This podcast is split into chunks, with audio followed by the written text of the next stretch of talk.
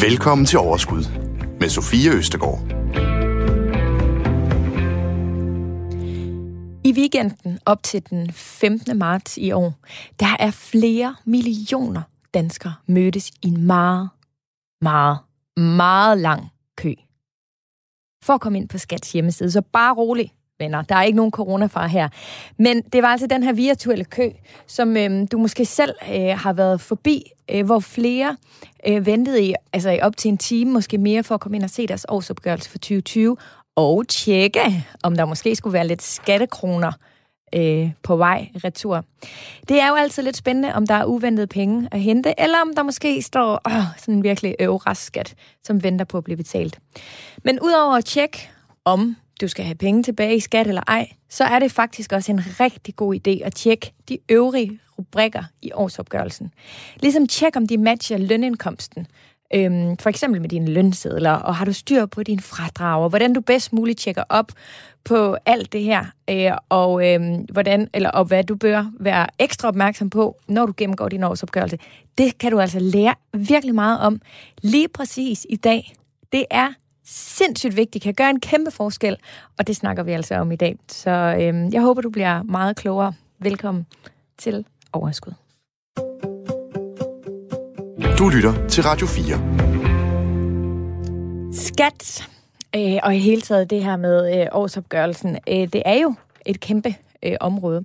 Og der har, derfor har jeg i dag ikke bare én klog ekspert, men hele to øh, eksperter med på telefonen til at besvare mine og også øh, alle jeres mange spørgsmål øh, til årsopgørelsen. Og øh, velkommen til øh, jer begge to, til øh, dig, Helle Snedgaard, og til dig, Søren Nielsen. Er I med? Tusind tak. Yes. Ja, tak. Det er dejligt. Jeg er meget glad for, at øh, I er her øh, i dag. I er jo begge to fra øh, Formuepleje, og Helle, du er kundedirektør. Du er en gammel ven af programmet, kan man sige efterhånden. Du har været med jamen, faktisk helt fra starten af. Øhm, og Søren, du er seniorformuerådgiver, også fra øh, Formuepleje. Og til sammen, altså der har I faktisk øh, 50 års erfaring i den finansielle sektor. Og jeg er slet ikke i tvivl om, at vi i dag, der bliver vi altså ført meget sikkert og trygt igennem årsopgørelsens mange og til tider indviklede øh, rubrikker. Øhm, og Helle, du har jo været med før, øh, og det er faktisk dig. Vi øh, har jo sådan lidt kontakt en gang imellem, hvor vi også nogle gange lige spørger dig lidt til råds, og du er også så god og sød at komme med idéer til programmet. Faktisk lige præcis det her program, det var et, som du foreslog, øh, at vi skal lave. Øhm, hvad er det for, altså hvorfor, er det, hvorfor synes du, vi skulle lave det her program? Jamen altså, jeg har jo sådan en øh, drøm om, at vi alle sammen bliver økonomiministre i vores eget liv. Og øh, til den drøm, der hører faktisk også, at vi sætter os for både at åbne og gennemgå, forsøge at forstå og ikke mindst tage stilling til det, der står på både vores forskudsopgørelse og på vores årsopgørelse. Jeg kan faktisk huske, øh, Helle, da du var inde og tale om skat tilbage i november måned, der, øhm, der tror jeg faktisk, jeg opfordrede dig til at stille op som øh, noget minister at lave et... Øh, altså, fordi det her, altså, de her regler simpelthen var en lille bitte smule for indviklet. Og efterfølgende på min Instagram og på vores Facebook-side er der faktisk flere, der har skrevet, at de vil også godt stemme på dig, hvis du går op ind for et øh, lidt mere øh, øh, simpelt øh, skattesystem. Så den opfordring, den skal du altså stadigvæk tage med, øh, øh, Helle. Vi er mange, der er enige med dig i hvert fald. Øhm, men øh, jeg har også et spørgsmål fra Lykke Rasmussen, som faktisk har skrevet på vores Facebook-gruppe. Øhm, og jeg tror egentlig, at hun ikke er den eneste, der måske sidder og tænker øh, det her. Altså, skal man tjekke skats oplysninger igennem? Kan der være fejl i de automatisk indberettede beløb? Fordi som hun skriver, det er jo rigtigt nok, når man går ind og tjekker, så er det, har de jo fået en masse tal alle mulige steder fra. Behøver vi så overhovedet at gøre mere? Jeg synes, det er et super spørgsmål, og faktisk så kan jeg, så kan jeg sagtens forstå, at øh, det kommer. Fordi rigtig mange ting, de er jo indberettet helt automatisk. Altså min arbejdsgiver fortæller, hvad jeg har fået i løn. Øh, banken siger, at øh, jeg har så så meget øh, betalt i rente, eller fået i rente, hvis der stadigvæk er nogen, der får det. Men jeg vil stadigvæk komme med en opfordring, der hedder at kigge det igennem og se, om der er sket en fejl. Og jeg vil faktisk også sige det, fordi det der med, jeg synes, det er en god idé, at man forsøger at forstå, hvordan øh, skatten beregnes.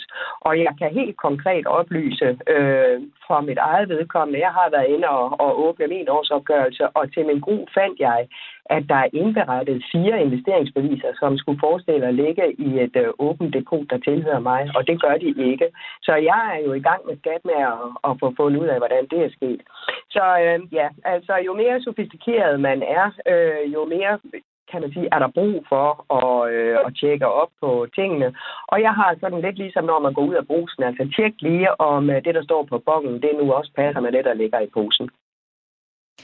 Ja, det, øh, det giver jo ret god mening, og lige præcis øh, det her program kunne jo være anledning til, at man tog sin årsopgørelse frem. Måske øh, skulle man trykke pause, hvis man lytter på podcast nu, eller skal man finde programmet efterfølgende, måske også øh, som podcast, hvor du altid kan finde det, og så måske finde den og, og, og simpelthen gennemgå den nu her i dag sammen med øh, os. Men Søren, kan du prøve at fortælle lidt om, øh, hvad er normen, når det kommer til skatteopgørelsen? Får de fleste sådan, penge tilbage, eller er der flere, der skal tilbagebetale, og hvor store beløb snakker vi om? Kan, kan, kan du sige noget om det, eller...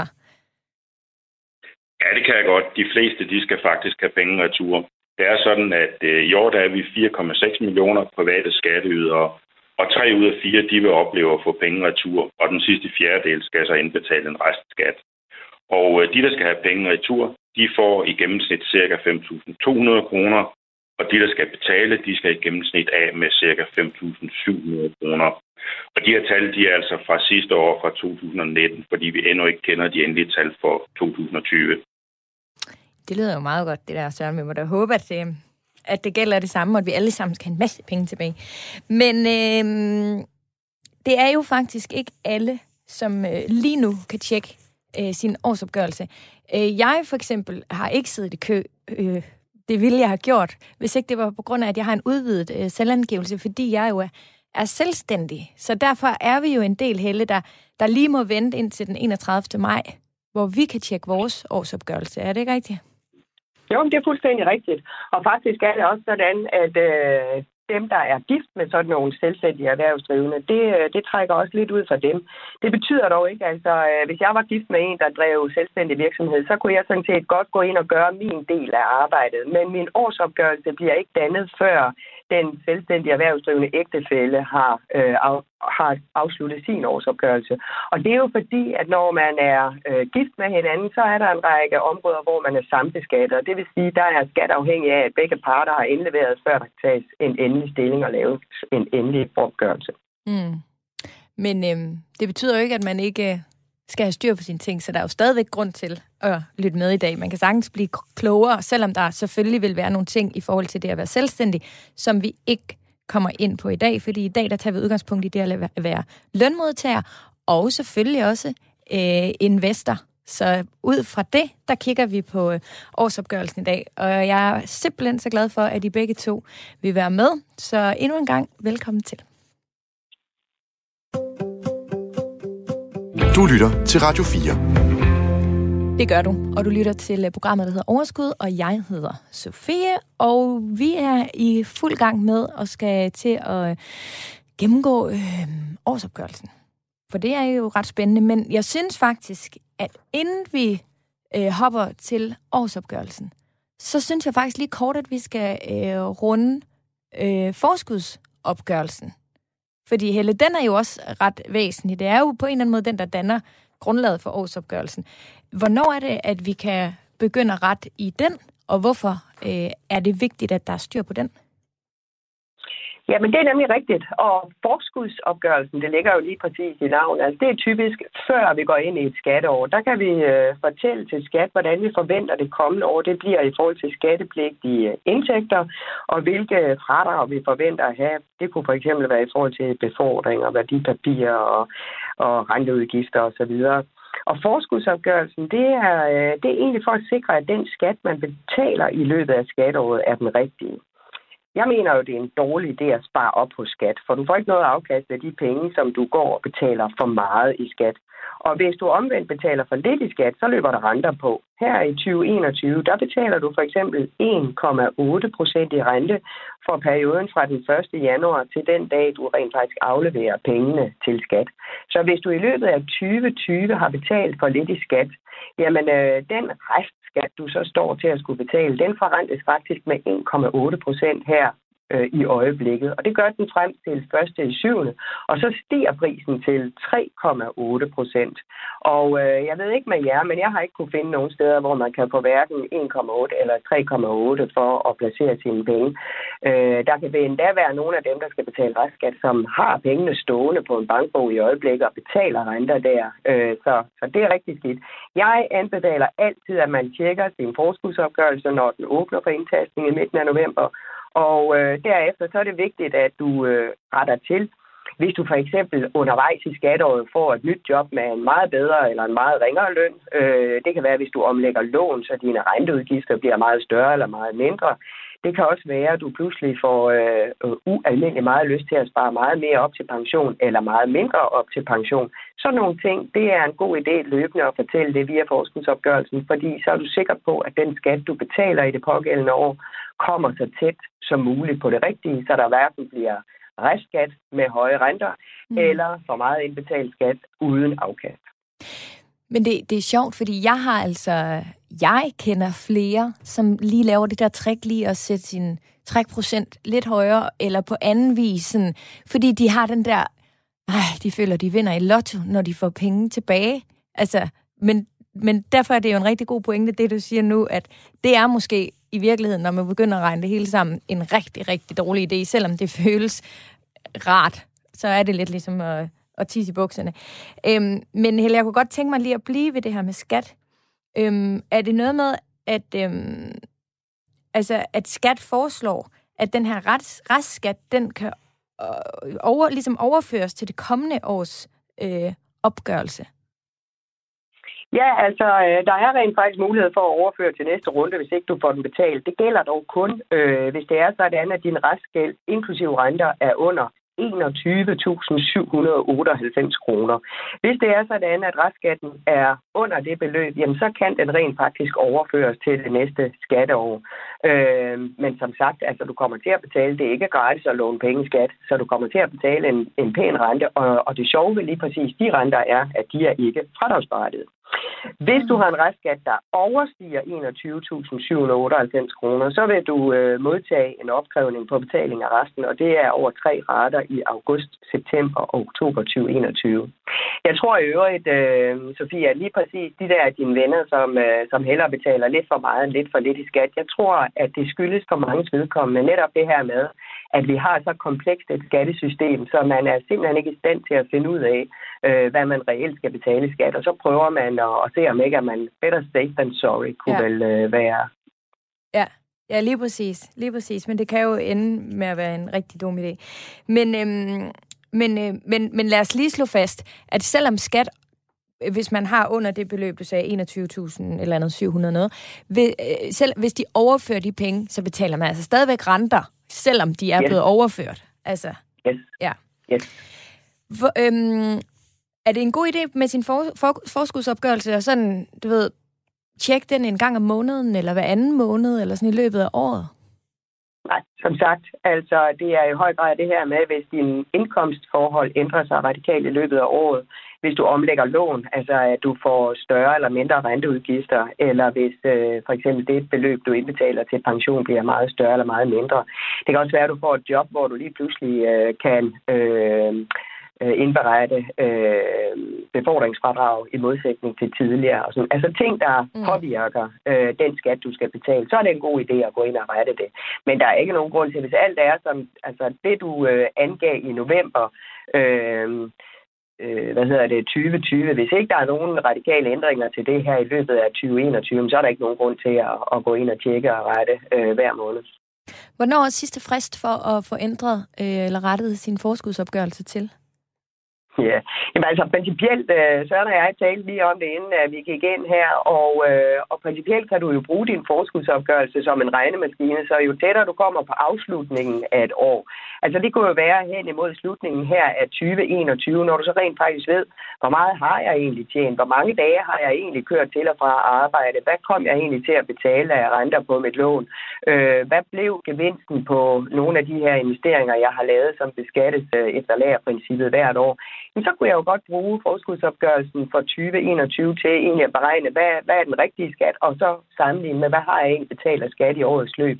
Og hvis det er så, det viser sig, at øh, jeg ikke var øh, optimistisk nok, da året startede, jamen så kan det være, at jeg der omkring årsskiftet, altså inden jeg fejrer nytårsaften øh, 2021-2022, at jeg får lavet en frivillig indbetaling til skat, og dermed øh, undgår at blive øh, afkrævet de her forholdsvis høje renter. Hmm. Så hvis man laver en indbetaling der i slutningen af året, fordi man ved, at den kommer, øhm, sparer man så nogle renter, hvis man i stedet venter indtil skat fortæller dig, at du skal betale dem, og betaler, med dem, og, be, og yep. betaler dem med det samme? Præcis. Så og vil man stadig spare altså nogle nu... renter? Er det, er det rigtigt? Ja. Okay. Ja, jeg vil sige, det er, det, er en, øh, det er en øvelse, vi har meget oppe her i butikken, hvor Søren og jeg øh, arbejder. Fordi der er jo en del investorer, som når de ender øh, hen i slutningen af året, jamen, så ved vi, hvad har de haft af afkast på de forskellige ting og sager. Der har vi oftest en, øh, en øh, drøftelse der, og lige i hvert fald laver sådan et overslag, så de kan lave en akontoindbetaling til, øh, til skat. Og det er jo ikke sådan, at skulle du risikere at have betalt en lille smule for meget, jamen, så, så øh, så forsvinder pengene, ikke? Altså, øhm, så det vil, det... Jeg, det vil jeg klart anbefale. Kan man sige, at det er per første, det er per første i første, at der så ja. går renter ind, og, og eftersom yep. det første 15. marts, vi kan se, så er der allerede trukket nogle renter, som man yep. kunne spare sig selv for. Yep. Ej, jeg bliver klogere i dag. Hvor er det dejligt. Hele og Søren, det er fremragende. Nu synes jeg, vi skal dykke ned i årsopgørelsen. Du lytter til Radio 4. Alright, Helle og Søren, nu leger vi, at det her det er den øh, 15. Marts, og øh, vi er simpelthen øh, logget på skat.dk med NemID, og jeg og alle andre har fået adgang til vores årsopgørelse. Så øhm, nu synes jeg, at vi skal gennemgå de rubrikker, de felter, som i hvert fald rammer sådan de fleste af os. Øhm, og senere der kommer vi selvfølgelig også til den del, der handler om investering, fordi det er øh, formentlig ikke, hvis man kigger på hele Danmark, noget, som de fleste har, har brug for lige præcis de rubrikker, men det har vores lyttere altså. Men det er jo ikke kun investering øh, i, i den her årsopgørelse. Vi starter simpelthen øh, øh, øh, øh, blødt ud, eller hvad man skal sige. øh, til at starte med, hvad anbefaler I? Altså, hvad går man ind øh, og tjekker op på, hele? Jamen altså, øh, nu kom vi lige fra forskudsopgørelsen, og alt, hvad der er foregået indtil nu, det er jo forløbet, men nu ved du rent faktisk, hvad der er sket, og nu kan du give de endelige svar til skat, så nu får du muligheden for at rette tingene til, og det er selvfølgelig super spændende. Ja, og kan man øh, være sikker på, at de ting, man har rettet fra sin forskudsopgørelse, de er automatisk kommet ind i den her årsopgørelse? Det, der står på den årsopgørelse, det er jo det, der er indberettet. Og hvis vi starter med lønindkomsten, jamen, så er det jo det, som enten en eller flere arbejdsgiver har indberettet. Og vi må jo gå ud fra, at selvfølgelig har de indberettet det rigtige. Men både systemer og mennesker, de kan lave fejl. Og derfor kan det være en rigtig god idé, også igen det her med lige at, at lære at forstå, hvad er det egentlig, der bliver beskattet, og hvordan bliver det beskattet. I bunden af de fleste lønsedler, der står der noget om, hvor meget man har fået i årets løb. Og det vil sige, øh, øh du vil jo kunne se på den sidste lønseddel for 2020, hvad har du samlet set fået øh, i løn af din arbejdsgiver. Og hvis du har været ansat flere steder, jamen, så skal du selvfølgelig lægge beløbene sammen. Og det skulle jo gerne stemme overens øh, med det, der er indberettet som øh, lønindkomst. Og det samme gælder selvfølgelig, hvis du har haft B-indkomst, at så skal det også lægges sammen og tjekkes med det, der står på årsopgørelsen. Ja, så vi, øhm, det, er, det er nok, må vi forvente at finde den sidste øh, øh, lønseddel. Øhm, vi behøver ikke at sidde med alle 12 og regne efter. Nej, ej. Her tror jeg måske, vi alligevel er for Der forventer vi, at, øh, at der er styr på det. Eller at man jo selvfølgelig har tjekket sin lønseddel i løbet af året og har fundet eventuelle fejl der. Ja. Øhm, ja. Jamen, øh, hvad så hvis man sidder her og kigger øh, i sin lønindkomst, og man faktisk kan se, at man måske, hvad ved jeg, i december fik en større bonus, eller at det simpelthen er et forkert tal, der står i årsopgørelsen. Øhm, så skal man jo rette det til. Hvordan Jamen, det jo, gør man det?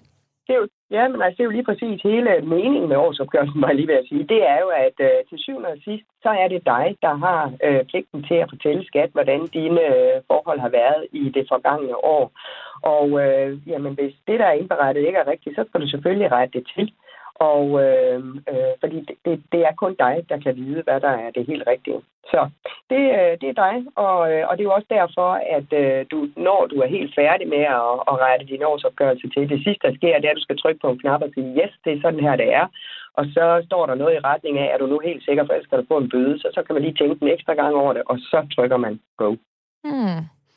Og så, øh, altså, så, går, så får skat, altså man skal ikke dokumentere det, eller Altså... Det er jo det, der godt kan ske efterfølgende, fordi okay. nu fortæller du skat, hvad du mener, der er det rigtige. Og hvis mm. skat så siger, det der det ser fuldstændig forkert ud i forhold til det, vi har fået ind, jamen så kan det godt være, at du er en af dem, der bliver udtrukket til at, at komme med din dokumentation for, hvem altså, der var indberettet. Du fik en million i løn sidste år, og nu har du øh, rettet det ned til en halv million. Hvordan kan det være? Det er klart, at skat vil øh, få øje på især kan man sige, større afvielser. Ja. Hvad sker der egentlig, hvis man øh, ikke retter noget i sin øh, årsopgørelse? Jamen altså, hvis du ikke gør noget som helst, jamen, så bliver det jo det forslag, der er kommet fra skat, som bliver det endeligt gældende. Mm. Og øh, der er det jo sådan med årsopgørelser, at, øh, at man kan sådan set gå fem år tilbage. Øh, man, har, man har mulighed for at få dem taget op igen øh, de fem efterfølgende år, før at tingene de, øh, kan man sige, forældes, og så kan det ikke længere gøre noget ved det. Er det, øhm, og det er, jo, det er jo den samme procedure, altså uanset hvilken rubrik eller hvilken ting man ligesom øh, ændrer i, altså så er det vel, at øh, jamen, jeg tager ansvaret for det her, øh, skat kan gå tilbage øh, og ændre det, vi får en ny årsopgørelse og dermed et, øh, et nyt resultat. Det er sådan, det fungerer med dem alle sammen, ikke? Lige præcis. Og jeg vil også sige, at der, øh, der siges jo mange ikke så pæne ting om skat, men jeg synes omvendt også, at de skal ros, når de øh, fortjener det det er over årene blevet øh, stadig lettere med årsopgørelsen. Den er mere og mere brugervenlig, synes jeg. Og her i øh, marts måned sidder Skat klar med udvidet åbningstid for at tage så mange spørgsmål som muligt. Og hvis der er noget, du ændrer på din årsopgørelse, og hvor du siger, at det, det kommer de garanteret til at spørge om det her, så har du faktisk også mulighed for at uploade bilag til Skat som dokumentation for de ændringer, du laver. Så du har også mulighed for ligesom at, at bidrage øh, med, hvorfor du har gjort tingene anderledes, øh, sådan at, at Skat siger, det ser ser fornuftigt ud, og så, så kan vi øh, få godkendt den her årsopgørelse og komme videre. Så øh, hopper vi lige tilbage til årsopgørelsen her. Så er der en rubrik, der hedder pension og dagpenge, stipendier øh, med videre. Hvad er der vigtigt, at jeg holder øje med her? Jamen, rubrikken den handler om indtægter, øh, og det er altså den, der modtager pension eller dagpenge, eller øh, øh, sagt med andre ord, det der med, at hvis man indbetaler til en pensionsordning, så er det intet som helst med den her rubrik at gøre.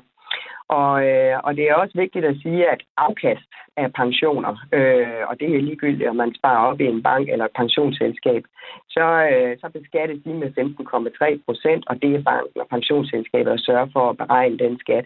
Det, det har de for længst betalt for dig, og, og det vil sige, at alt, hvad der ligger nede i din pension, det har, det, det har ikke noget med årsopgørelsen at gøre. Og øh, det samme gælder øh, for så vidt angår aktiesparekonto. Her har din bank også for længst beregnet skatten og betalt den, hvis du har haft øh, gevinst. Og sidst, men ikke mindst, børneopsparinger, de er heller ikke relevante for indberetning af årsopgørelsen, fordi børneopsparinger er jo netop et hit, fordi skatten på afkast er nul. Mm, okay. Så hvad, hvad, hvad er så på den her post? Jamen, øh, det er, det er som sagt, det er indtægterne. Hvis du modtager pensioner, hvis du får dagpenge, eller hvis du har fået stipendier, det kunne godt være, at du skulle en tur til udlandet og læse eller sådan noget, så vil mm. det for eksempel skulle indberettes her. Ja. Så kommer, øhm, så kommer der noget, øh, et, altså under renteudgifter og pengeinstitut sidder med den her kapitalindkomst, rente, øh, der er jo en masse renter, renter, renter, renter, renter, renter, renter. Hvad, hvad, hvad, hvad gør vi her? Ja, der tjekker vi sådan set, fordi igen, umiddelbart, så skal dit pengeinstitut jo have indberettet, hvis du har lånt nogle penge af dem, og du har betalt renter på det lån, jamen, så har de øh, formodentligt øh, indberettet. Men, men igen, du har øh, typisk fået en års oversigt fra dit pengeinstitut en gang i januar måned, så, så det gør jo meget god mening, at du lige tjekker op, at der er sammenhæng mellem det, der står på din årsopgørelse, og det, du rent faktisk har betalt. Så kommer vi til øh, fradrag. Øhm, og der, hvis man har fulgt lidt med i medierne, og hvis man er så heldig også at have talt med dig, Helle, for det har du også øh, i hvert fald gjort mig opmærksom på inden øh, det her program, så er der jo faktisk noget, som vi måske særligt i år skal være super opmærksom på, og det er jo kørselsfradraget eller befordringsfradraget, fordi mange af os jo faktisk har arbejdet hjemmefra i dag, og der, eller i år, øh, det seneste år, i hvert fald rigtig meget i 2020, ikke? og dermed måske ikke har haft de der kilometer til og fra arbejde. For eksempel så skriver Jette Christensen på vores Facebook-gruppe, Skat har så vidt jeg ved slettet alle kørselsfradrag for 2020. Så det skal man altså lige være ops på, inden man falder ned af stolen i chok over en kæmpe restskat. Så ind og husk at registrere det. Øhm, Søren, er det, ikke, er, det ikke, er det rigtigt, det Jette skriver, at de simpelthen som udgangspunkt har slettet det, så man selv skal ind og tage stilling? Ja, det er faktisk helt korrekt. Skat de har nulstillet kørselsfordraget for os alle sammen. Så det er forslag til et beløb, som vi plejer at blive mødt med, det er der ikke i år. Og det skyldes jo, øh, som nævnt, at vi har haft en nedlukning af Danmark, hvor mange af os har arbejdet hjemmefra i større eller mindre grad. Og det er jo sådan, at man får kun kørselsfradrag for de dage, hvor man rent faktisk har bevæget sig fra hjemmeadressen og til arbejdspladsen. Så har skat fundet det mest korrekt at lade os hver især oplyse, hvor mange dage der er tale om. Det kan jo være meget forskelligt for os hver især. Og jeg synes også, det er en langt bedre løsning, end at skat foretager et gæt på vores vegne, for det vil næsten med garanti være forkert alligevel. Men altså, jeg, jeg kan bare ikke lade være med at tænke, du ved, hvis der er nogen, som bare i 15 år aldrig har tjekket noget, fordi det bare er, altså, du ved, kørt, og de stadigvæk er kørt til og fra arbejde. Altså, det er jo virkelig vigtigt, at man øh, kommer ind og, og, og får, får tjekket den her år, årsopgørelse øh, igennem. Men, men, øh, men hvordan, altså, hvad, hvad, hvad, hvad, skal man, øh, hvad skal man gøre? Jamen, det er faktisk helt lavpraktisk, og øh, inden du logger dig på Skats hjemmeside, så skal du have talt sammen, hvor mange dage du har været på arbejdspladsen. Og det skal i år indtastes per måned.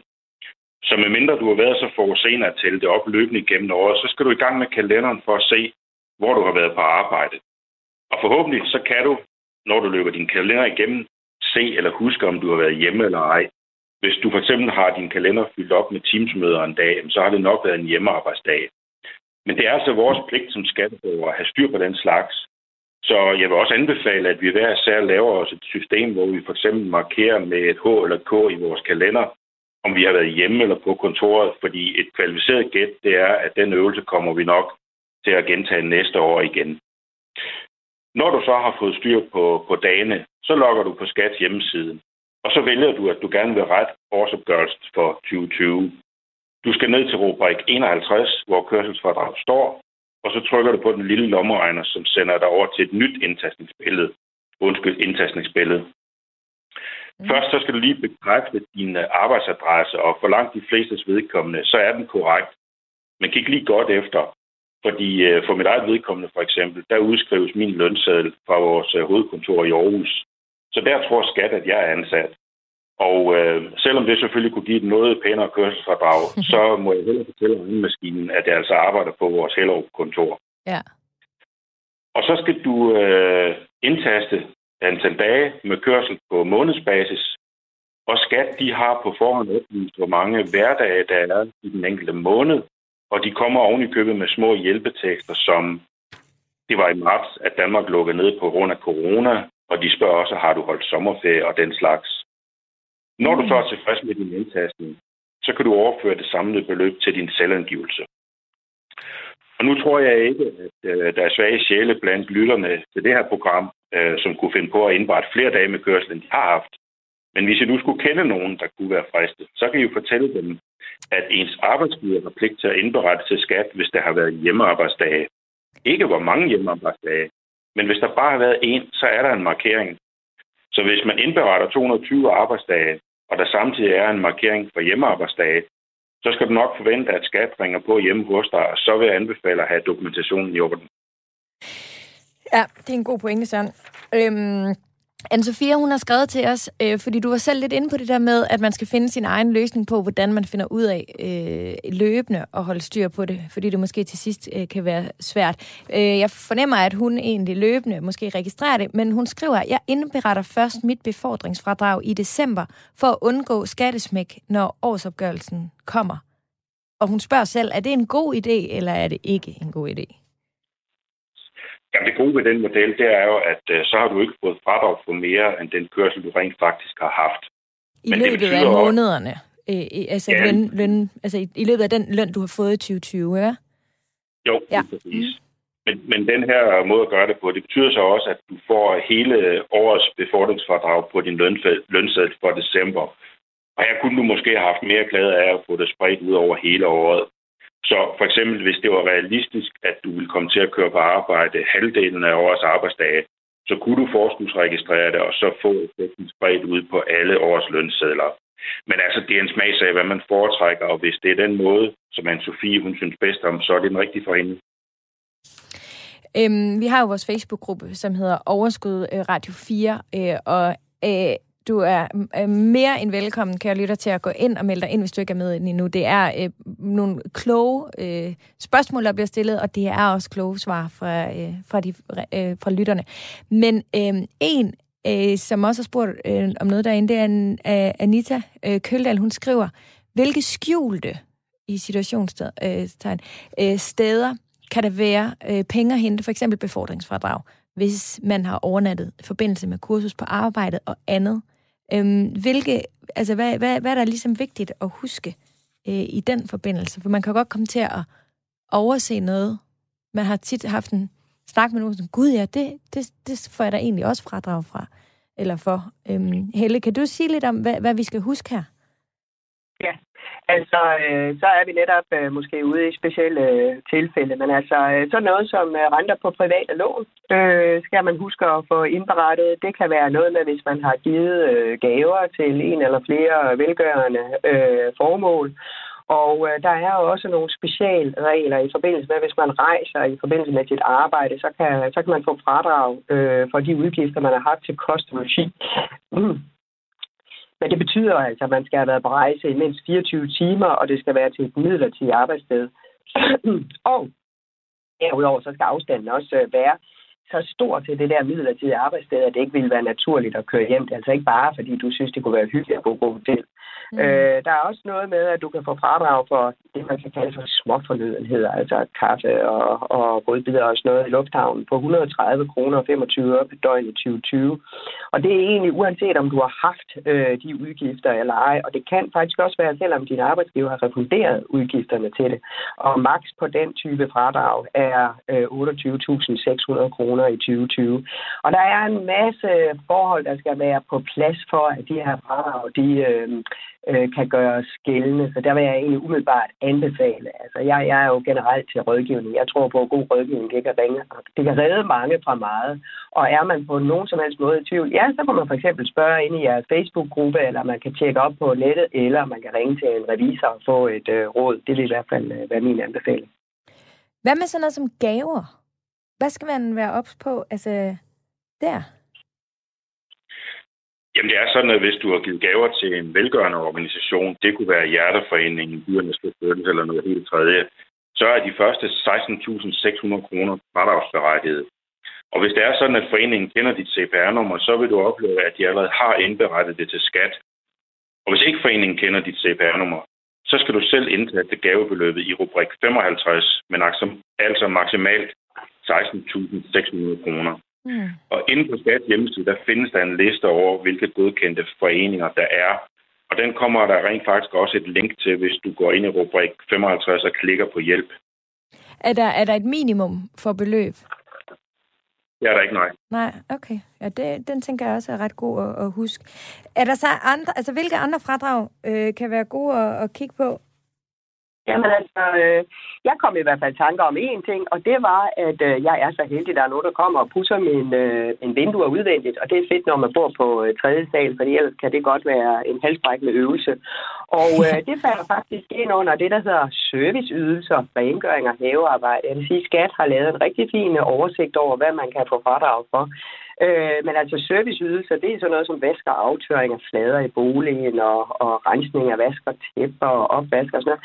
Altså det, er, øh, det, det er sådan en lang række forskellige ting og sager, man øh, kan med glæde få hjælp til. Og der kan man få fradrag op til 6.200 kroner samlet per person i en husstand. Og det vil altså sige, at, øh, at hvis der bor andre end mig i min husstand, jamen, så kan jeg få fradrag op til 6.200 kroner, og det kan også de andre voksne mennesker i min øh, husstand. Det er så lige værd at være opmærksom på, at øh, det gælder altså ikke øh, for arbejde, der er udført, hvor jeg så bare har stukket en, øh, en, en kontant betaling i hænderne på den, der udførte arbejdet. Øh, jeg skal kunne øh, oplyse, hvornår at, øh, jeg har betalt, og det vil sige enten via mobile pay eller en bankoverførsel, og jeg skal også fortælle, hvem det er, jeg har givet de her penge til. Og tilsvarende gælder det også, hvis jeg har fået øh, udført nogle håndværksydelser, og der vil jeg sige, der er det ikke hvad som helst. det er helt tydeligt, at øh, vores politikere har sagt, at altså, de fradrag, jeg skal øh, kunne gøre her, det er noget, der skal forbedre øh, energibesparelser. Øh, vi, vi skal simpelthen have et bedre miljø. Øh, og igen, der er en lang række øh, udtømmende på Skats hjemmeside, der fortæller helt nøjagtigt, hvad er det for nogle ting, hvor du kan få øh, fradrag for håndværksydelser. Og de ligger op til fradrag på 12.500 kroner per person i 2020, og det er arbejdslønnen. Det er altså ikke malingen, eller vinduerne, eller dørene, eller rockbullen, øh, jeg kan trække fra.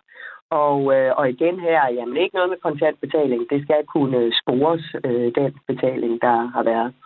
Og derudover så findes der mange andre forskellige fradrag, og det rækker måske lidt for vidt at gå det hele minutiøst igennem. Men har du for eksempel børnebidrag eller ægtefællebidrag, som er øh, direkte aftale, altså ikke noget, der er en del af en, en offentlig aftale, jamen så øh, har du fradrag der, du skal huske. Øh, der kan også være noget faglitteratur, kurser osv., øh, som er relevant at, at kigge på. Men, men jeg vil sige, at skat er meget restriktiv, hvad man som lønmodtager kan fradrage, og jeg synes, der er et sjovt eksempel. For nogle år siden, så øh, ville Lina Raffen gerne have fradrag for sine farverige kostymer, fordi hendes påstand var, at det var nok ikke noget tøj, hun sådan normalt ville gå i. Det var jo specifikt syet øh, og designet til optræden, men, øh, men det endte faktisk med, at hun ikke fik fravær. Ja. Den sag fulgte jeg også med Det var, det var, øh, det var lidt overraskende, synes jeg. Men øhm, ja, de holder øje med os. Øhm, der er også en rubrik, der hedder indtægter fra deleøkonomi. Og den synes jeg faktisk også er ret relevant, fordi der er jo øhm, ret mange, og særligt af vores lyttere, som hele tiden tænker i at optimere deres økonomi. Og det kan man jo blandt andet gøre ved at udleje et værelse, eller lege sin bil ud, eller altså der er alle de her forskellige øh, små sådan ekstra øh, deleøkonomis øh, ting. Hvordan, øhm, altså hvad, hvad gør man her? Og hvor meget må man tjene, før man skal begynde at gøre noget? Altså, det er igen et af de områder, hvor jeg tænker, at, øh, at øh, kompleksiteten, den overstiger sund fornuft. Øh, så det er også et af de steder, hvor vi burde gøre det hele lidt simplere. Fordi nu nævner du Airbnb. Og der er det sådan, at efter de nye regler, der er der et skattefrit bundfradrag på 29.300 kroner i 2020. Og øh, der er, der er øh, noget uddybende øh, at læse inde på Skats hjemmeside lige præcis omkring det, hvornår du eventuelt kunne bruge de gamle regler osv. Ved øh, sommerhusudlejning, der er det afgørende, om det sommerhusudlejning finder sted gennem bureau eller ikke gennem bureau. Hvis du har lejet ud gennem et øh, sommerhusudlejningsbureau i 2020, så er det skattefri bundfradrag, altså ekstraordinært forhold til 60.000, og det er jo et eller andet sted for at give et incitament til alle dem, der har et sommerhus sidste år, for at lege det ud, sådan at øh, de her stakkels danskere, der ikke kunne komme ud og rejse uden for landets grænser, så kunne de da komme i et sommerhus. Øh, hvis ikke det har været lejet ud igennem byrådet. Du bare sat en øh, annonce i lokalposten, øh, så er dit bundfradrag faktisk kun 11.500 i 2020. Og hvis du har lejet bil, løsbåd, campingvogn, alle mulige andre ting ud, så er der et skattefrit bundfradrag på 10.500. Og øh, øh, sådan noget indkomst, der beskattes 60 procent af den del af indkomsten, som overstiger bundfradraget. Men altså som sagt, det er meget specifikt på de forskellige ting, og man er, man er simpelthen nødt til at gå ind og, og undersøge, hvad der gælder lige præcis for det, man, man nu har lejet ud. Ja, klart. Jamen, øhm, lige om lidt, der hopper vi til øh, årsopgørelsen for investorer, men er der, øh, er der en... Er der en rubrik, eller er der et, et, et sted, vi ikke lige sådan er noget helt omkring, inden vi springer fra den, hvad skal man sige, den al- mere almindelige del af årsopgørelsen? Ja, så skulle det lige være at nævne, at vi ser jo indimellem, at øh, private låner penge til hinanden. Det kunne typisk være mellem øh, familiemedlemmer. Og øh, hvis man har betalt renteudgifter på den slags private lån, så øh, er de rent faktisk også fradragsberettiget. Og øh, det indberetter man også på, øh, på sin selvangivelse, og som noget relativt nyt, så skal man op, også, også oplyse, hvem man har betalt renterne til. Fordi skat forventer helt naturligt at se det samme beløb som renteindtægt på modtagerens selvangivelse. Hmm. Ja, god pointe. Tak for det. Du lytter til Radio 4. Vi kan sige meget om 2020. Og øh, du kan altså for evigt og altid ikke sige 2020 uden at sige øh, corona-år. Øh, men rent faktisk så er øh, min fornemmelse, og i hvert fald også det statistikkerne siger, jeg ved ikke om jeg går ud fra, at I øh, formentlig er enige, øh, så er det i hvert fald også der, hvor der var rigtig mange, der kastede sig ud i øh, at investere. Altså øh, også helt almindelige mennesker, som øh, gerne vil prøve at optimere øh, og tage kontrollen lidt mere over vores... Øh, vores økonomi. Øhm, og for dem, så er det jo allerførste gang, at man på, skal kigge på årsopgørelsen, måske med lidt andre øjne, øh, og igennem nogle nye rubrikker med for eksempel betaling af skat øh, på, på afkastet. Øhm, så øh, Søren, hvad skal man som investor øh, være opmærksom på, når man gennemgår øh, årsopgørelsen? Jamen her vil det være helt naturligt at kigge på aktieindkomsten, så den vil jeg godt lige løbe igennem. Det er sådan, at aktieindkomst, den beregnes efter det princip, der hedder realisationsprincippet. Og det kan oversættes til, at du betaler skatten af gevinsterne, når du har fået dem i hånden. Så hvis du i årets løb har solgt en aktie til en højere kurs, end det du i sin tid betalte for den, så vil din gevinst fremgå af årsopgørelsen. Hvis du har modtaget udbytte i årets løb, så er det også skattepligtigt, fordi du har fået pengene i hånden, det vil sige, at de er realiseret. De første 55.300 kroner, der er realiseret, de bliver beskattet med 27 procent, og beløb over den her grænse bliver beskattet med 42 procent. Og så er det sådan, at aktieindkomst, det er en af de få typer indkomst, der udlignes mellem ægtefælderne. Så hvis du er gift, så kan du gange det her bundfradrag med to. Og det vil sige, at du og din ægtefælle tilsammen kan have aktieindkomster på op til 110.600 kroner til den lave sats. Og det gælder uanset, hvem af jer den er registreret på. Så er det sådan, at øh, nu har vi lige talt om indtægterne. Hvis du har haft et skidt aktieår, hvor du har realiseret et tab, så får du ikke umiddelbart noget økonomisk ud af det i det år, øh, hvor du har haft tabet. Men tabet det bliver fremført til modregning i fremtidige gevinster på aktier. Og du mister ikke dit fradrag, så længe du kan holde dig i live. Det fremføres livsvejet, indtil det er brugt op. Og så er det sådan, at bankerne har siden 2010 haft pligt til at indberette alle køb og salg, så langt de fleste af os vil opleve, at aktieindkomsten er korrekt beregnet på årsopgørelsen. Hvis du har købt aktier før 2010, som skat ikke kender noget til endnu, så er det en god idé at få dem registreret i din skattemappe inde på Skats hjemmeside, mens du forhåbentlig stadigvæk har dokumentation for, hvilken dato du har købt dem, og hvilken kurs du har købt dem til. Hmm. Ja, okay. Ja, der er øh, faktisk øh, øh, Hanne øh, Rudbæk øh, har også skrevet til os, øh, og det er, det, hun er netop en af dem, der for første gang skal til at rette i sin opgø- øh, årsopgørelse, efter hun er begyndt at investere. Og hun spørger, det her det er min første opgørelse, hvor investeringerne fremgår. Bliver gevinst specificeret, altså med kroner for salg af, øh, og så videre. Altså jeg ved ikke, giver det mening, Søren? Skal man, kan, skal man ligesom, bliver det, bliver det specificeret så øh, tydeligt? Ja, det gør det faktisk. Øh, men øh, det er jo sådan, at fordi han er begyndt med at investere efter 2010, så vil hun også opleve, at alle handler, de øh, som nævnt er indberettet af Hannes Bank til skat. Så derfor, øh, hun kan godt regne med, at det foretrykte beløb, det er korrekt. Det er meget sjældent, vi ser fejl her. Jeg plejer dog at anbefale, at øh, man lige har en idé om, hvorvidt aktieindkomsten er 500 kroner eller 100.000 kroner. Så er det ret let at kontrollere. Men det er jo sådan, at hvis man virkelig vil ned og rode med decimalerne i de underliggende beretninger, ja, så fremgår de altså af skattemappen. Øhm, nu taler I lidt om, at den der overførelsesskat, den sker øh, øh, automatisk. Øhm, men hvad er det så egentlig helt konkret, at vi som investorer skal holde godt øje med, Helle?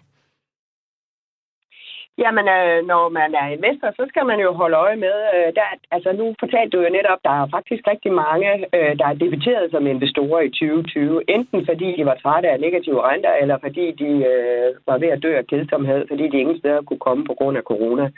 Og øh, en del af de her debiterende investorer har jo fulgt med i forskellige fora, nogle af dem har valgt, at øh, deres øh, aktiehandler har fundet sted på udenlandske øh, platforme. Og der er det jo sådan, at øh, det Søren lige gennemgik, jamen det var jo, når man ganske almindeligt bare handler via sin øh, danske bank, så sker indberetningerne helt automatisk. Men det er ikke tilfældet, hvis man øh, har handlet på en udenlandsk platform. Så er det faktisk dig, der har ansvaret for at foretage indberetningerne, med mindre den pågældende platform har øh, lavet en aftale med, med skat. Øh, I den forbindelse kan man jo nævne som et velkendt eksempel Nordnet, som jo godt nok er en svensk butik, men, øh, men der sker indberetningerne altså, altså automatisk. Derudover så må jeg også sige, det kunne jo godt være, at man øh, havde en, øh, en bank og havde depot i udlandet. Og øh, den type aktier, altså hvis du har aktier øh, liggende i depot i en udenlandsk bank, så er det altså dig, der skal sørge for at, at indberette. Der modtager skat ikke nødvendigvis automatiske indberetninger om, om aktier. Øh, og, og derfor så det er jo meget snedigt, for så kunne man måske nok tænke, at så var der nogen, der tænkte, det var smart, så, øh, så skal jeg da bare til udlandet med mine investeringer. Men for at motivere investorer til at huske deres udenlandske beholdninger, så findes der en regel om, at tab på sådan nogle aktier, de giver kun ret til skattefradrag, hvis dit køb af aktierne er indberettet til skat inden udløbet af selvangivelsesfristen for købsåret. Og det vil altså sige, en, den, det skal at, vi lige øh, sige langsomt. Hvis inden... Nu siger vi det langsomt. Ja, vil du lige sige det? Hvis nu jeg ja. Nu siger jeg det meget langsomt. jeg ved, at du er hvis så god du har købt, ja. Hvis du har købt en aktie mm. i 2020, og du har lagt den i depot i en udenlandsk bank, mm. så skal du huske at fortælle skat om det her køb inden den 1. i 7. 2021. Ellers vil du ikke kunne få fradrag i aktieindkomsten, hvis du senere sælger mm. de her aktier med tab. Okay. Det synes jeg faktisk er meget snedig måde at ja. få, øh, få gjort noget ved det her på. Så øh, ja, og skat modtager heller ikke automatisk indberetning om, hvis de her aktier, der ligger i det udenlandske øh, depot, hvis der udbetales udbytte på dem. Så der er altså nogle ting, man skal være opmærksom på, når noget det ikke findes inden for landets grænser. Og det var jo der, Helle, at jeg sammen med dig den 24. november 2020 fik et lille chok. Fordi jeg havde, der havde jeg simpelthen ikke sat mig ind i skattereglerne. Det må jeg bare øh, erkende. Øh, jeg, havde, øh, jeg havde købt på øh, DiGiro, var jo den platform, som jeg startede ud med, fordi den var så billig, så billig. Men jeg vidste ikke alt det her, og det er, øh, altså, så derfor er jeg faktisk, hvis der er andre, der sidder derude og har de her øh, udenlandske øh, platforme, så gå lige tilbage og lyt til øh, det program, øh, fordi der kan man altså lære en hel masse øh, om skattereglerne, faktisk. Men, jeg, øh, øh, jeg har faktisk tit, når jeg stødt på det her spørgsmål, så har jeg tænkt på dig, Sofie. Men, men jeg har så men jeg har så tænkt, at netop fordi du er selvstændig erhvervsdrivende, så har jeg tænkt, at der er en revisor et eller andet sted rundt om dig, som har ja. hjulpet dig. Fordi jeg, jeg ved ikke, jeg kan ikke rigtig forestille mig dig sted med alle de der noter. Du har garanteret handlet på livet løs på det Giro, og øh, kan jeg vide, hvordan du nåede i mål med det. Det synes jeg ikke, vi skal have ud i radio. Nej, det synes jeg absolut heller ikke. Den kan vi tage en anden dag. Hele. Ej, det, øh, men du har helt ret. Jeg, jeg er selvstændig, og jeg har en, en revisor til at hjælpe mig, og det kan godt være, at han nogle gange river sig lidt i håret med de ting, jeg øh, Øh, foretager mig, fordi jeg ikke altid måske spørger ham, inden jeg kaster mig ud i det, og det kunne han måske ønske. Men øh, faktisk så har vi i næste uge et øh, program om øh, alle de fantastiske fejl, som vi både mig og vores lyttere har lavet som investorer for at lære af hinandens fejl. Så øh, husk lige øh, at lytte med der. Der taler vi også lidt mere om det her. Det kan jeg godt love. Øhm, men, men Helle, hvad så med de udenlandske aktier, øh, som, vi, som er købt på, øh, på danske platforme? Går de så altså også ind over den danske skat? Yes. Altså uanset hvor hen i verden den pågældende aktie befinder sig, hvis jeg har købt den over mit uh, depot i Danske Bank eller Nordea, eller hvor det nu måtte være, så længe det er noget, der er børsnoteret, jamen, så vil det blive registreret, hvad jeg har givet, og dermed også efterfølgende uh, et udgangspunkt for at beregne en skat eller et tab, hvis det er sådan, at uh, jeg senere sælger aktien. Uh, så er der noget med udbytter på sådan nogle aktier, mm. som ligger øh, aktier i selskaber, der ligger et andet sted end Danmark. Fordi det er, jo, det er jo lidt afhængigt af, hvor det pågældende selskab ligger henne, hvordan udbytte udbetalinger beskattes. Det har vi også tidligere været en lille smule rundt om. Fordi når et udenlandsk selskab udbetaler et udbytte, så bliver der tit uh, tilbageholdt en kildeskat til det land, hvor det selskab ligger. Og øh, så bliver det faktisk afgørende for, hvad jeg til syvende og sidst skal betale i skat af det udbytte, jeg har fået fra det selskab. Øh, om der er det, der hedder en dobbeltbeskatningsoverenskomst. Altså har den danske stat og det pågældende lands øh, stat øh, lavet en aftale om, hvad så nogen som mig til syvende og sidst skal betale af vores øh, udbytte. Og, øh, og, og det, jeg betaler det ene sted, vil jeg så kunne modregne, øh, når jeg skal til at betale den, øh, den, den danske udbytteskat. Øh, der, er, der er steder, hvor der, der indeholdes mere udbytteskat end de øh, øh normale 15 procent. Og øh, hvis jeg kommer til at betale mere i skat, end jeg normalt vil gøre øh, øh, i Danmark, altså de her 27 27-42 procent, så har jeg mulighed for at øh, hjemsøge, altså få den for meget betalte udbytteskat tilbage. Men det er noget, som jeg selv som investor skal sørge for. Det, øh, det bliver lidt kringlet. Mm. Der findes uh, rigtig fin gennemgang af spørgsmål om udbytteskat inde på, uh, der findes jo noget, der hedder Dansk Aktionærforening. Uh, det er fra gamle dage, så nu hedder det Shareholders.dk. Og der synes jeg, man skal gå ind og, og prøve at tjekke shareholders.dk øh, omkring øh, det her med udbytteskat af udenlandske aktier. Og i det hele taget synes jeg, at hvis man er øh, blevet bit af det med aktieinvesteringer, så er det at være en del af den der aktionærforening ikke nogen dårlig idé, fordi det er jo lige præcis øh, øh, der, man kan sige, der, at det er en samlet, det er en interesseorganisation for alle, der er interesseret for at investere. Klart. Nu skal vi snakke om nogle rubrikker, som simpelthen ikke er der, og som kan være lidt svære at finde. Jeg har selv øh, nogle gange øh, øh, fået at vide, at der er noget, der skal noteres i en rubrik, og så er den der ikke, og så skal man faktisk selv tilføje de her rubrikker til årsopgørelsen. Og en af de rubrikker, det er øh, rubrik 67. Og jeg kan godt sige dig, at den rubrik, den er øh, genstand for utrolig mange spørgsmål og forvirrede øh, lytter, som har skrevet ind til os. At der er flere, der skriver, ligesom Jette Christensen, jeg er blevet bedt om at udfylde rubrik 67. Jeg aner ikke, hvor den er hen, eller hvad det omfatter. Øh, og en anden skriver, ja, jeg, jeg mangler også rubrik 67. Det kan jeg simpelthen ikke overskue. Og det må jeg bare sige, den følelse kan jeg simpelthen godt forstå. Øhm, men, men rubrik 67, Helle, som jeg forstår det, så omhandler den jo noget med ikke reguleret øh, markeder. Øh, er, det ikke, øh, er det ikke rigtigt? Det er nemlig rigtigt. Og, øh, og jeg synes faktisk, det var øh, også at det var sjovt, at spørgsmålet kom her, fordi det viser jo også det der med, jeg tror, der er rigtig mange, der er debuteret som investorer i 2020, og man bliver grebet af noget, og jeg synes, det er så fedt. Jeg har jo hele tiden sagt, jeg ønsker sådan, at vi får et rigtig stærk investorkultur øh, i Danmark. Men det her, det viser også, at, øh, at der, der er nogle kompleksiteter, som man lige skal tage højde for.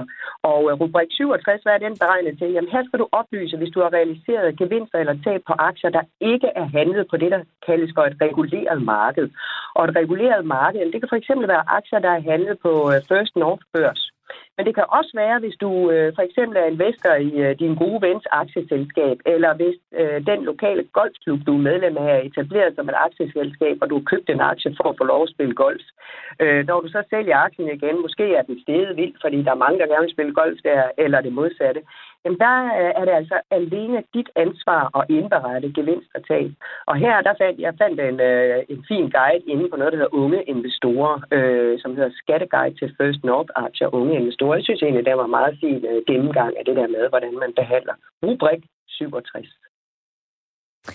Det, øh, det er i hvert fald altså her, hvor jeg godt kan forstå, at hvis man er vant til bare at gå ind og kigge på de rubrikker, der ligesom er, og så lige pludselig er blevet investor og skal, skal gøre de her sådan udvide, altså så er det, at man virkelig er på nettet til at give op. Men det er ikke så, så kompliceret, hører jeg det også sige. Man skal tro på, at man kan, og ellers kan man ringe til skat. Det er jo det, der og egentlig er fremragende. Altså gamle, kedelige, traditionelle investorer, Helle Nedgaard, bliver jo selvfølgelig også lidt her. Sådan, altså, jeg synes, det er fedt, man gør sig alle mulige øh, erfaringer om at handle på udenlandske billige platformer og købe aktier i besynderlige ting og sager, der ikke er børsnoteret, hvad ved jeg. Men, øh, men vi er jo nogen, der tror på det der med at, at investere øh, øh langsigtet og i forening og Så, videre. så hvis nu der er nogen af dem, der har, der har investeret på den her måde og går i chok over rubrik 67, så krydser jeg bare fingre for, at man ikke holder op med at investere. Men så kan det være, at man skal gå i en anden retning og gøre noget, der måske er nemmere øh, fremover. Hold op stop ikke med at sætte dine penge på arbejde. Nej, lige præcis. Må endelig, endelig, endelig ikke give op. Der er mange andre øh, veje. Øhm, vi er ved at nærme os øh, slutningen, desværre, men jeg kunne godt tænke mig lige at spørge om noget, fordi nu, øh, jeg, jeg tror, jeg ved ikke, hvem er der var inde på det, men I var inde på det der med, at fem år øh, tilbage i tiden, der kan skat ligesom gå ind og, og kræve, at man øh, øh, dokumenterer øh, noget, man har skrevet i sin årsopgørelse. Betyder det også, at hvis jeg nu, måske på grund af, at jeg er ny investor, og ikke lige har styr på, på det hele, øhm, i år simpelthen glemmer et eller andet øh, og opgør noget, vil jeg så næste år kunne putte det derind, altså i det næste års opgørelse, selvom det egentlig havde med 2020 at gøre? Det er, det er sådan, at det, der så sker, det er, at så åbner man 2020 igen. Og det, og det er som sagt, det er det, der forældes på fem år. Så, øh, så, så hvis du senere hen kommer i tanke om, gud, jeg glemte da fuldstændig at fortælle dem, at jeg havde haft den indtægt, eller, eller jeg havde det tab, så kan du altså åbne øh, fem år efter. Okay, så det går begge veje på den måde, kan man sige. Men ja. øhm, som sagt, Søren og Helle, vi er ved at være, være færdige. Det er godt nok gået øh, hurtigt i dag, synes jeg. Er der lige en sidste detalje eller en, en vigtig pointe, I synes, vi har glemt, eller lige skal have med ja. her på falderæbet i forhold til årsopgørelse? Ja, der er faktisk to ting. Det ene, det er, husk, at hvis du som investor ender med at betale skat, så er det en lykkelig begivenhed. Det betyder, at du har tjent penge på dine investeringer, og stort tillykke med det. Husk også, at skat det typisk er den største omkostning i forbindelse med en vellykket investering, så husk at spare op på en skatteoptimal måde. Der er ikke sådan en one-fits-all-løsning, men noget god rådgivning i forbindelse med at starte op som investor, der kommer man langt. Og så kommer vi lige til at tænke på, for nu er der udsigt til, at de sidste af de her øh, feriepenge, vi først skulle have fået om lang tid, at de alligevel måske kan hentes lige om lidt. Og hvis man nu går i overvejelse om at tænke, at jeg skal se at få de feriepenge ud, så, øh, så kunne det godt være relevant at fortælle det på forskudsopgørelsen, hvis det lige præcis er det, der gør, at man kommer op i topskatteområdet, fordi ellers så kommer der et lille smæk, når året er gået. Så det var i hvert fald lige en note fra min side. Jeg ved ikke, Søren, har du noget, vi, øh, vi mangler at sige? Jeg synes, vi er kommet godt rundt, og jeg er helt enig i tiden. Den er gået fantastisk hurtigt, men sådan er det, når man hygger sig. Det er, det er jeg glad for. Jeg har også hygget mig rigtig meget og blevet ganske meget klogere. Så tusind tak til jer begge to, Helle Snedgaard og Søren øh, Nielsen fra Formuepleje. Tak for i dag. Tak for i dag. Det er rigtig godt. I lige Hej. måde, tak. Og husk, at du altid kan uh, skrive til mig enten på overskudsnabelagradio4.dk eller finde vores Facebook-gruppe, som jo hedder Overskud Radio 4. Min Instagram er også åben, hvis du har lyst til at skrive til mig der. Programmet her var tilrettelagt af Maja Christine Grønbæk og mig selv, afviklet af Maja og produceret af Body Body for Radio 4. Vi lyttes ved i næste uge. Tak for i dag.